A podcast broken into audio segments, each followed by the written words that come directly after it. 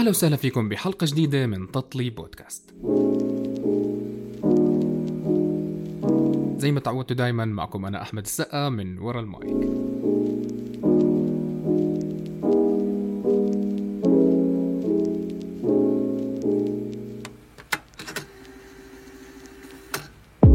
رح نحكي اليوم عن التجهيل خلال الحروب تدمير المدارس بيؤدي إلى تفاقم مشكلة الأمية. وتراجع مستوى التعليم في المنطقة المتأثرة. يتسبب هذا في فقدان فرص المستقبل للأطفال وقد يؤثر سلبا على القدرات الاقتصادية والاجتماعية للمجتمع بأسره. لنحكي أكثر عن الموضوع. ضيف حلقتنا لليوم هو إعلامي ومحلل سياسي وتطرق إلى موضوع التجهيل بمقالة على جريدة الرأي في المملكة الأردنية الهاشمية. الدكتور رومان حداد. أهلا وسهلا فيك دكتور. أهلا.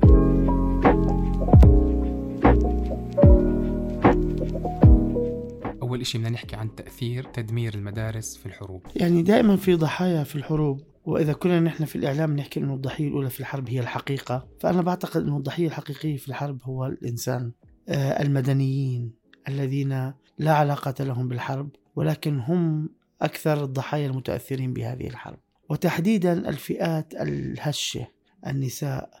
الأطفال الأشخاص ذوي الإعاقة كبار السن. عم نحكي اليوم نحن عن قصة تدمير المدارس وجوز نحن لأثار الموضوع أو الأثار اللي ما كتبته هو الحرب الدائرة في غزة الحرب الإسرائيلية على غزة. تدمير المدارس خروج الأطفال من أماكنهم آه، وعدم آه، تعرضهم للتعلم آه، بسبب الحرب الدائرة وبالتالي فقدان الطلبة في غزة. لعام دراسي كامل. وهذا الأمر سيستمر في العام الدراسي القادم خصوصا وأن البنية التحتية التعليمية هدمت. قد تدمرت بالكامل. صحيح. وبالتالي نحن آه، نرى أن أطفال يضيع مستقبلهم المعرفي بسبب الحرب. وهو ما شاهدناه سابقا في سوريا ما شاهدناه سابقا في العراق. في العراق. وبالتالي نرى أن هذه المجتمعات بسبب هذه الحروب ليس فقط أنها تعاني في الوقت الحاضر وإنما تزرع فيها معاناة مستقبلية من خلال تدمير فرص التعليم للأطفال. هدموا البيئة الاجتماعية. يعني بعد. فترة في جيل كامل راح يكون جاهل. يعني نسبة عالية منهم عم آه، غير متعلمين. اليوم نحن بنحكي عن ما يقارب بين 500 ل 700 ألف طفل غزاوي آه، يعني لا, لا يدخلوا المدارس. ومتوقع هذا العدد بالازدياد. وبالتالي نحن بنحكي عن المستقبل. نحن بنحكي عن ما يقارب ال 35% من السكان. بلا تعلم. صحيح. وبالتالي طبعا هذا بده يزيد نسبة بطالة. الأمية نسبة البطالة. حتى أنماط التفكير ستزداد آه، تطرفا ستزداد جهلا تخلفا لأنه العلم هو فرصة لإنارة العقل. وبالتالي نحن نرى أن هذا المجتمع سيتعرض لضغوطات كبيرة.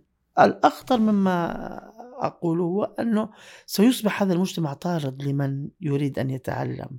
أو للمتعلم أو للمنفتح لأنه مجتمع بأغلبيته سيكون مجتمع غير متعلم وبالتالي المتعلم سيرى أي فرصة في الخارج فرصة للنجاة وهذا يعني مستقبلا بعد فترة ما أسميه أنا اضمحلال البركة الجينية بمعنى إذا كان المتعلم الذي يملك قدرات ذكاء عالية هو الذي سيغادر فسيبقى الأقل ذكاء في المنطقة هذه. صحيح. وبالتالي سيتم التزاوج والتبادل الجيني بين الأقل ذكاء صح. فينتج حالة من الأقل ذكاء عوضا عن حالة من الأعلى ذكاء. وبالتالي ذلك سيؤدي إلى مزيد ومزيد من التخلف والتراجع. صحيح. إحنا أصلا دول عالم ثالث.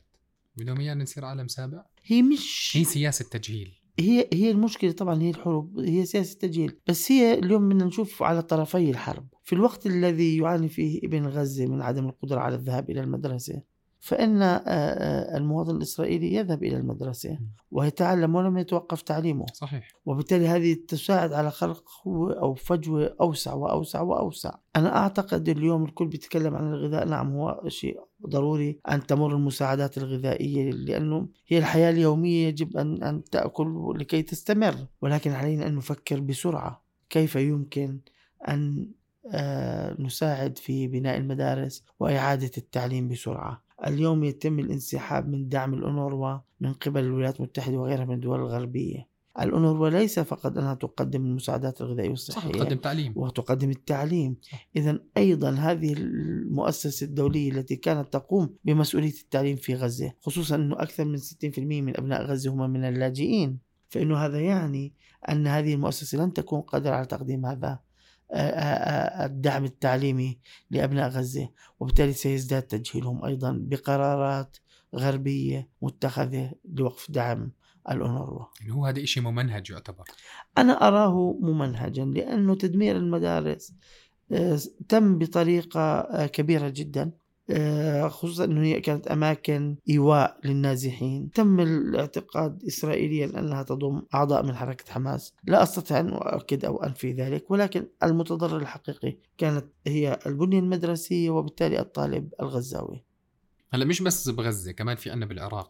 هلا في عندنا في أكثر مكان. هلا هلا نحن في في في المناطق السنية في سوريا التي كانت خارج سيطرة النظام لمدة أربع سنوات لم يكن هناك تعليم منتظم. صحيح. آه، في السودان اليوم نحن في ظل ما يحدث من حرب أهلية في السودان لا يوجد تعليم منتظم. حتى في ليبيا في عامين لم يكن هناك تعليم, تعليم منتظم وحتى الآن التعليم هو تعليم دون المستوى لاستمرار الانفصال الليبي الليبي. وبالتالي نحن نعاني العراق لم يعد مستواه التعليمي آه، مقبولا. أه. نعم اليوم نحن عم نحكي عن الكفاءة السوقية في في المهارات للعراقيين تساوي 16% عم نحكي عن تراجع المستوى التعليم بحيث إنه هو يقارب في أدنى 12% من الدول العالمية بعد ما كان متقدما جدا. وبالتالي اليوم من ما يحكم العراق هي حالة العصبيات والإثنيات. وبالتالي لم يعد يحكم العلم والمنطق والفكر والأدب حتى الأدباء والمفكرين الذين كانوا يخرجون من العراق ويسيطروا على المشهد العربي. اغتيلوا تم تصفيتهم ولم يعد المجتمع العراقي قادر على إنتاج امثالهم تحكي عن البعد السياسي والبعد الجغرافي.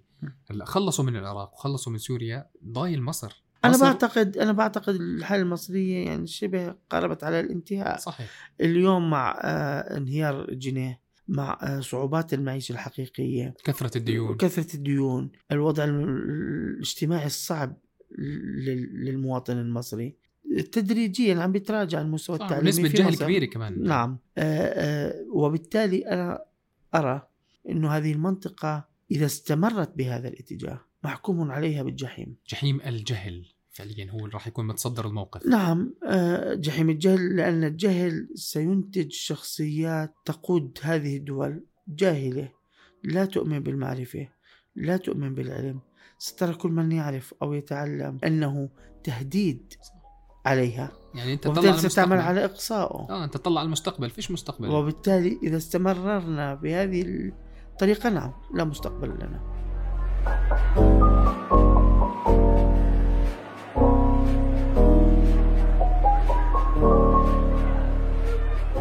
ما في مستقبل بتصير زي ما حكيت قبل شوي طاعة وقايمة. نعم بس الآن بعتقد يجب أن ننتبه وهذه نقطة مهمة. أن العمل في هذه المنطقة العربية هو العمل على المنطقة الحضارية تاريخيا اللي هي ما نسميه المشرق العربي مصر بلاد الشام والعراق. والعراق. هذه المنطقة التي كانت تنتج المثقفين المفكرين. بلد التاريخ. التاريخ كله آه، من آه، أيضا الروائيين الشعراء إلى آخره من الأمور. هذه المنطقة يتم العمل على تجهيلها على إخراجها من التاريخ تماما على عدم وجود حالة ثقافية ناضجة آه، حالة معرفية ناضجة. وبالتالي ستصبح جغرافيا آه، ثقيلة وسيصبح الخزان البشري خزان ديموغرافي مزعج وبالتالي سيتم التفكير بالتخلص منه كونه غير منتج في هذه الوقت أو سيتحول إلى ما يمكن أن نسميه مستقبلا لمزبلة التاريخ هي مناطق ملأى باللاجئين. الذين لا يملكون املا أو مستقبلا بالضبط هم بيطلعوا ل 100 سنة لقدام. وبالتالي ستصبح هي آه، ان جازت التسمية هي المكب البشري في هذه المنطقة. صحيح. هلا هي زي ما أنت حكيت آه، مزبلة التاريخ راح تصفي. هلا هم بيدرسوا ل 100 سنة.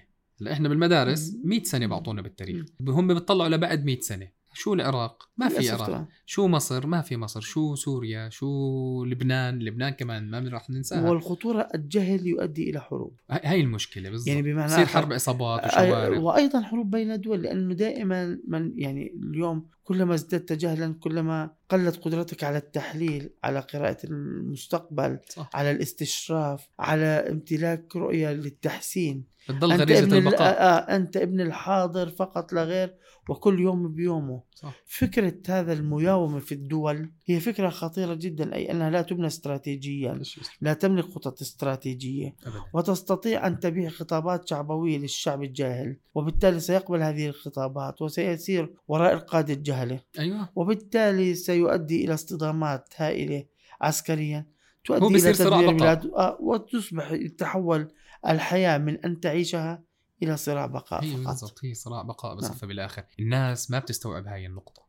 يعني الناس بتحكي لك إنه لا هذا الإشي اللي أنتم بتحكوا فيه مثلا مش مزبوط هذا الإشي لا. إحنا بنحكي إشي واقعي. يعني بدنا نلاحظ شغلة أساسية. اليابان هزمت بالحرب العالمية الثانية عام 45 عبر إلقاء قنبلتين نوويات على هيروشيما وناغازاكي ولكن كان هناك نهضة معرفية وتعليمية في اليابان. استطاعت اليابان عام 69 أن تصبح من أقوى اقتصاديات العالم بعد أقل من 24 سنة. كان مرسوم لليابان أنه عام 69 تصبح اقتصادها أقوى من اقتصاد الفلبين وأقل من اقتصاد مصر. اليوم نرى أين اليابان وأين كوكب مصر صار. كوكب صار نعم. اليابان بالمقابل فيتنام انتصرت على الولايات المتحدة الأمريكية ولكنها لم تهتم بالعلم وتم تدمير بنيتها التعليمية اليوم فيتنام هي مصنع بمعنى هي أيدي عاملة رخيصة صحيح للشركات الأمريكية أمريكا أعادت احتلال فيتنام بشكل أو بآخر من خلال اقتصادياً. شركات أمريكية تستخدم الفيتناميين كعمال متدني الأجور. آه، متدني المتطلبات الصحية. ومليانة أصلا اصابات أصلاً. وبالتالي تحولت فيتنام إلى شريك. الولايات المتحدة اليوم هي أكبر شريك لفيتنام تجاريا. ولكن من خلال أن تصبح هي الأيدي العاملة الرخيصة لأمريكا. المعرفة والعلم هو الفرق. من دولة هزمت من الولايات المتحدة ثم تحالفت معها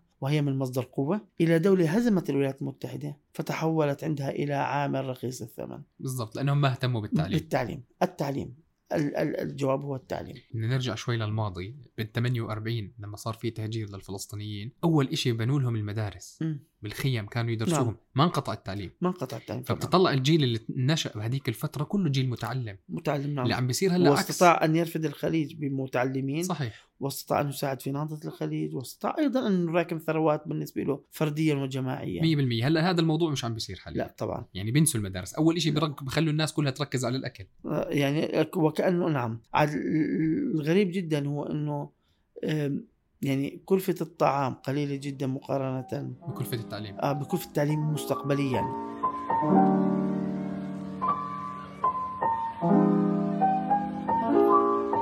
الكلفة الآنية للتعليم هي أقل من الكلفة الآنية للطعام ولكن كلفة الطعام مستقبليا قليلة مقارنة بكلفة التعليم مستقبليا بمعنى آخر عدم التعلم سيؤثر على المستقبل بصورة تامة أن تأكل قليلا وأن تداري وضعك الغذائي قد يؤثر قليلا لكنه لن يؤثر بالصورة الكبرى كما نعتقدها. صحيح. أنا بحكي لك على الأجيال القديمة كلها متعلمة بطريقة نعم. شرهه والأجيال اللي بعدهم أولادهم ونعم. واولاد أولادهم كلهم متعلمين. متعلمين. ولكن اليوم نحن نواجه معركة التجهيل الحقيقية. هي معركة التجهيل لأجل ذلك عندما آه، تم احتلال العراق قامت الميليشيات التابعة لإيران باغتيال كبار العلماء العلماء. والمفكرين. صح صفوهم كلهم. السنة لأنهم كانوا هم المتصدرين المشهد وبالتبادل تم اغتيال برضو علماء من الشيعة ومفكرين من الشيعة وبالتالي العراق صفى نفسه بنفسه عبر الصراع الطائفي لأن من قاده هو مجموعة من الأغبياء. صح واللبنان فكرة لبنان كذلك. نفس لبنان السيستم. اليوم بدي أعطيك مثال أمين معلوف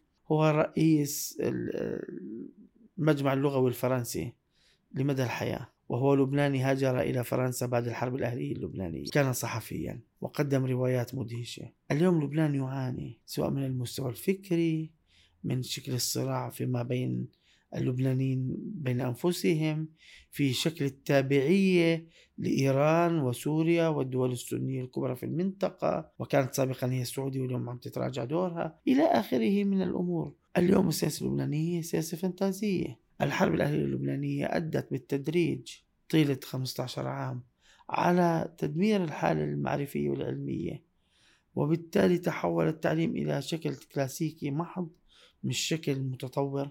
فنتج جيل من المتعلمين اللبنانيين هم غير قادرين على إحداث النقلة الضرورية. نعم. لنرى اليوم الطريف جدا أنه بعد ما يقارب 32 عام أو 33 عام من وقف الحرب اللبنانية. على من يحكم لبنان اليوم؟ هم قادة الحرب. وليسوا قادة السلم من شارك في الحرب وقتل اللبنانيين وتمرغ بدم هم اللي ماسكين الموقف. هم اليوم الذين يقودون المشهد اللبناني صح. فلا مصلحة لهم بتطور لبنان لا مصلحة لهم من مغادرة خاناتهم ال- الطائفية المصالحية الضيقة وبالتالي نرى لبنان اليوم دولة بلا رئيس دولة بحكومة تسير أعمال وبمجلس النواب غير قادر على الانعقاد لأنه يجب أن ينتخب رئيس ولا ينتخب رئيس صح. دولة معطلة بالكامل دولة تستورد بكامل كهربائها آه، نفطها غير قادر على الوصول إلى البنك وسحب مبالغك المالية التي صحيح. تملكها أصلا. صحيح صحيح. وبالتالي آه، دولة هي من أعلى آه، نسب الدين مقارنة بالناتج المحلي الإجمالي. لا وجود لحل الليرة منهارة السعر. منهارة. وبالتالي لا يقبل اللبناني الليرة يقبل الدولار. كل ذلك بسبب نتاج حقيقي لحالة الحرب. بحب أعطي أنا برضو مثال على مصر. وهذا مثال يعني لا أرى كثيرين يمكن أن يتطرقوا له. في مصر قيل كثيرا عن النهضة التي المعرفية والثقافية والفنية التي قادها جمال عبد الناصر. لكن في الحقيقة أن جمال عبد الناصر من ظهر في زمنه سواء في السينما من ظهر في زمنه بالفن بالثقافة بالمعرفة وليس نتاج جمال عبد الناصر ونتاج الحالة الملكية, الملكية ملك فاروق التي كانت ديمقراطية. الملكية ككل. التي كانت أكثر ديمقراطية من هذا الحكم التي كانت تؤمن بالمعرفة أكثر من هذا الحكم رغم أنها أرستقراطية تبدو لأنها تؤمن بهذه المعرفة وبهذه الأدوات. فيوسف شاهين هو نتاج حالة يعني يوسف شاهين أول أفلامه عام الستين ولكن هو معرفيا هو نتج في مرحلة الملكية. الملك. آه، آه، عبد الوهاب نتج في مرحلة الملك كان مغني ع- الملك. أم كلثوم نتجت في مرحلة الملك. حسنين هيكل محمد حسنين هيكل نتج في مرحلة الملك. وكان مقربا من القصر. بمعنى آخر أن ما ما ما, ما قطف ثماره عبد الناصر ليس هو مزرعه مزرعته الملكية. مصر قطفت ثمار عبد الناصر في مرحلة السبعينيات في مرحلة السادات حين انهارت. هذا هو نتاج عبد الناصر. لأنه عبد الناصر حكم من ال 54 لل 70 16 سنة. فلو كان الواحد عمره خمس سنوات أو ست سنوات فصار عمره 21 سنة. كان عمره 10 سنوات صار عمره 26 سنة. صحيح. وهكذا. فمن حكم الجيل الشاب الذي بدأ يريد أن يحكم في السبعينات والثمانينات هو نتاج حالة عبد الناصر. وبالتالي نحكم على نتاج حالة عبد الناصر مستقبلا. وهنا ما أريد أن أقوله. نحن قد لا نرى الضرر الآن. سنراه بعد 10 و15 سنة. كما رأينا في لبنان بعد 15 سنة مع اختيار رفيق الحريري مع انهيار لبنان بال 2006 وما تلاه 15 ل 16 سنة من حالة الانهيار هي التي تظهر. ما نراه في العراق اليوم من حالات انهيار. هي نتاج ما يقارب ال 20 سنة السابقة من حالات الانهيار المتتالي لأن المبنى المعرفي ليس من السهل أن تهيره أو أو تهيله أو تحوله ترابا وإنما يبدأ بالانهيار تدريجيا ويتسارع. فإذا تسارع وصلنا إلى نقطة لا نستطيع العودة منها وبالتالي اليوم نحن متوقعين أنه نشوف بعد أربع خمس سنوات الانهيار الحقيقي الكامل في الحالة السورية مثلا. وهكذا. وبالتالي المرعب اليوم أنه غزة نعم تعاني اليوم. واضح معاناتها التعليمية لكن الانهيار الحقيقي فيها سيكون خلال 10 ل 15 سنة. الانهيار الحقيقي في السودان خلال 10 ل 15 سنة. وبالتالي نحن بعد 15 سنة عندما يكون العالم قد قطع مسافات طويلة إلى الأمام. نحن في لحظة واحدة سنتقهقر بسرعة إلى الخلف لنكون نعيش في الماضي عوضا عن المستقبل صحيح. بصورة أكبر. هي هاي سياسة التجهيل. يعني نعم. فعليا أنت الموضوع لما طرحته لما أنا قرأت المقال اللي أنت كاتبه فعليا هذا الإشي الناس يمكن ما حدا اهتم له أصلا المقال. بتوقع قلة اللي قرأوه مش كثير بس للأسف لا يعني اللي قرأه حس بالمشكلة حسب مشكلة نعم لأنه صح. أنا أنا طريف جدا أنه هو تم التفاعل معي كثيرا يعني مم. على هذا الموضوع. وهو موضوع آه، الكل فعلا اللي قرأه هو حس في صح مشكلته. صح. آه، لأنه فجأة وضعه أمام حقيقة قد لا يكون مش يعني يراها رؤية العين بسهولة ولكنها حقيقة مؤلمة وفاجعة ويستطيع أن يتلمس مدى حقيقيتها. أنا صار لي عشر حلقات كل حلقة عم بحكي فيها عن الموضوع م. وما في تفاعل. م. أنا لما قرأت مقالتك فعليا صرت أحكي وينك يا رومان؟ م. فعليا هيك إنه لازم نحكي عن الموضوع بشكل أعمق. يعني لأنه كنا دائما نتطرق له في سياق الحديث. بس إنه موضوع مهم يعني مش لازم إنك تتجاهله. طبعا آه، هو موضوع مهم. أيضا يؤدي التجهيل إلى صناعة التفاهة. صح. كويس. يعني كلما كنت جاهلا كلما كنت أقدر على تقبل التفاهة صح. والسير في اتجاهها شكرا. من من تغييرها أو أو مواجهتها. شكرا. مين هاد المشاهير اللي طالعين على ال social media؟ أنا ما بحب أحكي بالشكل مش يعني أنا أنا. أنا أريد أن أقول على الأقل إنه أشكال التفاهة كثيرة أننا نضيع وقتنا دون أن نتعلم صح. حتى نحن بسبب انتشار هذه الأمور على ال social media. لأنه معظم قاعد على ال social media عنده ساعتين لثلاث ساعات أربع ساعات في اليوم على ال social media عم ننتج جيل يتعلم التفاهه كل الناس. بتقلد الناس التافهين والأخطر وهي إشي يعني مثلا أنا بنتي عمرها 16 سنة فكنا بنحكي هذيك المرة إنه في إشي تافه عم بيطلع على تيك توك على على. على لا كان على الإنستغرام. فبتقول آه مو لازم يكون تافه كل ما كان أطفال كان عليه مشاهدات أكثر أكثر هلا هي مستاءة ولكنها حكت الحقيقة اليوم أي شخص يسوي أي شيء غريب مجنون تافه بلا معنى آه بتلاقي الناس كلها. بينتشر وبنشهر أي شخص يريد أن يتكلم بطريقة جادة بطريقة مفيدة ما حدا بيسمع ممكن نقل المعرفة من خلالها. ما حدا بيسمعه كلنا بصورة نسجل الأخطر أنه بسبب تفاهتنا أصبحت قدرتنا على القراءة قليلة. قدرتنا على المشاهدة إذا بيجيني فيديو خمس على دقائق الواتساب أكثر من دقيقة دقيقة ما بتحضره. 10 ثواني ما بحضره. صح. إذا بشوف المادة بدها more read more ما بقرأهاش أصلا ما بفوتش عليها. صح. بمعنى آخر نحن منا العالم بسطر سطر ونص ونعتقد أننا نفهم العالم. العالم أكثر تعقيدا من ذلك. وبالتالي نحن لا نفهمه. خطير جدا. أنا برأيي أنه الشخص العالم كلما ازداد علما عرف أنه لا يعرف فبحث عن المعرفة. الإنسان الجاهل بيقرأ صفحتين يعتقد أنه فهم العالم كله. بوقف عند هالصفحتين ويريد أن يحكم على كل القضايا ذكرتني بملحمة. جلجامش. آه، آه، الإشي الثاني أنا بعلمي كان في مفكر فرنسي بيحكي أن أخطر اختراعين في البشرية هما المسدس ووسائل التواصل الاجتماعي. لأن المسدس أتاح للجبان أن يختبئ ويقتل الشجاع عن بعد دون أن يلاقيه. ووسائل التواصل الاجتماعي أعطت السفهاء مساحة لكي يقولوا كما المفكرين. والأخطر أن المجموع سفيه. فأصبح يشعر المجموع أن هذا هو البطل هو السفيه صح. وليس المفكر. صح.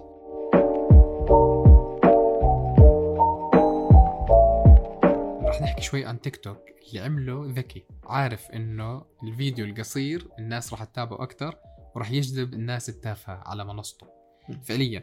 لما تسأل أي واحد ليش بتتابع فلان؟ على سبيل المثال بحكي لك والله حاطط له متابعة بضحك عليه. أنت بتضحك عليه بتروح ساعة باليوم أو ساعتين. هلا الأخطر من هيك إنه الفيديوهات السريعة هي تربك الدماغ لأن الدماغ غير آه معتاد بطل بطبيعته. آه صح. وبالتالي اليوم عم بينتج عنا أطفال أكثر غير قادرين على الجلوس في مقاعد الدراسة. صح. في المدرسة هم أكثر مشاغبة مش قادرين بدهم هم طاقة وحركة. لأنه بيشوف المشاهد بصورة سريعة. سريع وبالتالي هو دماغه عم بيتعامل مع شيء سريع جدا. بروسيسنج السرعة. ما بيقدر يشوف معلمة بتحكي بهدوء. بتناقش صح، صح. بهدوء إلى آخره. بده إشي بسرعة. الخطورة الثانية أنه هذا الجهاز القاتل اللي هو الخلوي بين يدينا منذ أن نصحى إلى أن ننام. فأول ما يصحى الطفل بيمسك الخلوي. بعده بيكونش أصلا الدماغ ال process تبعه بلش. لسه بكون ب- بشكل آه، بشغل ببلش يشوف التيك توك والكذا المشاهد السريعة وهو بعده في تخته. زي اللي بشغل سيارة بدعس بنزين أيوه وهو بعده في تخته. صح. وبالتالي هو بيوصل المدرسة حجم النشاط الدماغي في التعامل عالي جدا. عادي. وبالتالي عم عم عم ما بيستوعب. اللي عم بيضحك. النقطة الثالثة إنه هذا يسهر الأطفال أصلا لفترة طويلة. اليوم أصبحوا الأطفال بطلوا يناموا الساعة 8 و9 و10 لا لا عم بيناموا 12 وحدة، وواحدة وثنتين. صح. خاصة بالقطط فساعات وحتى في المدرسة ساعات النوم هي قليلة لأنه هم بيسكروا على حالهم من الغرفة بضلوا آه،. ساعات نومهم قليلة. فبالتالي هم ما بياخذوا راحة جسدية كافية. الدماغ ما بيرتاح كافي فالدماغ عشان يضله صاحي يجب أن يمارس نشاطات عالية عشان يضله صاحي طول ما هو تعبان. فالطفل كلما كان تعبان أكثر كل كان عشان الدماغي. أكثر نشاطه الدماغ بده يكون أعلى عشان. يضله واقف صح. عشان يضله قاعد عشان هيك الطفل هذا في اللحظة التي يصمت فيها ينام وبالتالي هو بمعنى آخر يريد شيء أن يشغل دماغه ولكن ليس بالتفكير بالحركة بالتحرك السريع الألوان السريعة الأصوات الصاخبة النطنطة إلى آخره. فاليوم نحن عم نفقد أطفالنا عم نفقد قدراتهم التعلمية عم نفقد جيل كامل. لأننا لا نريد أن نكون آباء. نمارس دورنا بأننا نوجه بصورة حقيقية. لا يعني أنك بتخبط ابنك أو كذا ولكن عليك أن توجه. الأخطر من ذلك أن هذا الجيل عندما ينمو ويصبح هو من يريد أن يكون الأسرة. هناك لا يوجد نموذج يتبعه. صح. مش الشخص النموذج آلية عمل الأبوة. أنا دائما آه بسميها. في كتالوج للأبوة. في كتالوج عام وفي كتالوج خاص. الكتالوج العام معروف يفترض والكتالوج الخاص كل واحد بيكتشف طريقته الخاصة بالتعامل. بالتعامل. اليوم نحن لا نقدم لا كتالوج عام ولا, ولا كتالوج خاص. للجيل القادم. بس اتجوز يابا آه. وهذا جزء أساسي أنا بعتقد يعني نهاية ننتقل من موضوع لموضوع. هو جزء أساسي من من من من عدم انتظام الأسرة في الأردن وفي المنطقة العربية. أنا بعتقد أنه من لا يستطيع أن يكون اسره ويلتزم فيها فلا لا يتزوج. صح. آه، الزواج مؤسسة قديمة. يمكن تحديثها ولكن تحديثها بيتطلب طرفين يحدثوها. ما بصير أنا بدي آه، أحدثها وأنا بدي لسه المتطلبات التقليدية تكون فيها. هذا كله أصلا هو اللي عم نحكيه وكيف يمكن أن تعرف وتتطور؟ وكيف يمكن للجهل أن يمنعك من هذه المعرفة؟ فلا تتطور. لأنه أنت اليوم المعرفة كيف تحلل مجتمعك كيف تحلل تحدياتك كيف يمكن أن تتعامل معها أين يمكن أن تقبل الخسارة أين يجب أن ترفض الخسارة ما هو الفوز المسموم ما هو الفوز الجيد. وبالتالي هذا كله عبارة عن معرفة. كلما ازددنا جهلا كلما اعتقدنا أن هذه الأمور غير موجودة وعدنا إلى الحالة البدائية. نقطة الصفر. الخطورة أنه كلما ازداد المجتمع جهلا كلما زاد اعتقاده أن كل حالة حضارية هي عبارة عن حالة تافهة يجب أن يتفهها ويمسخرها. حتى لا يخضع لمعاييرها. صح. فيخضع التطور لمعايير التخلف وليس العكس.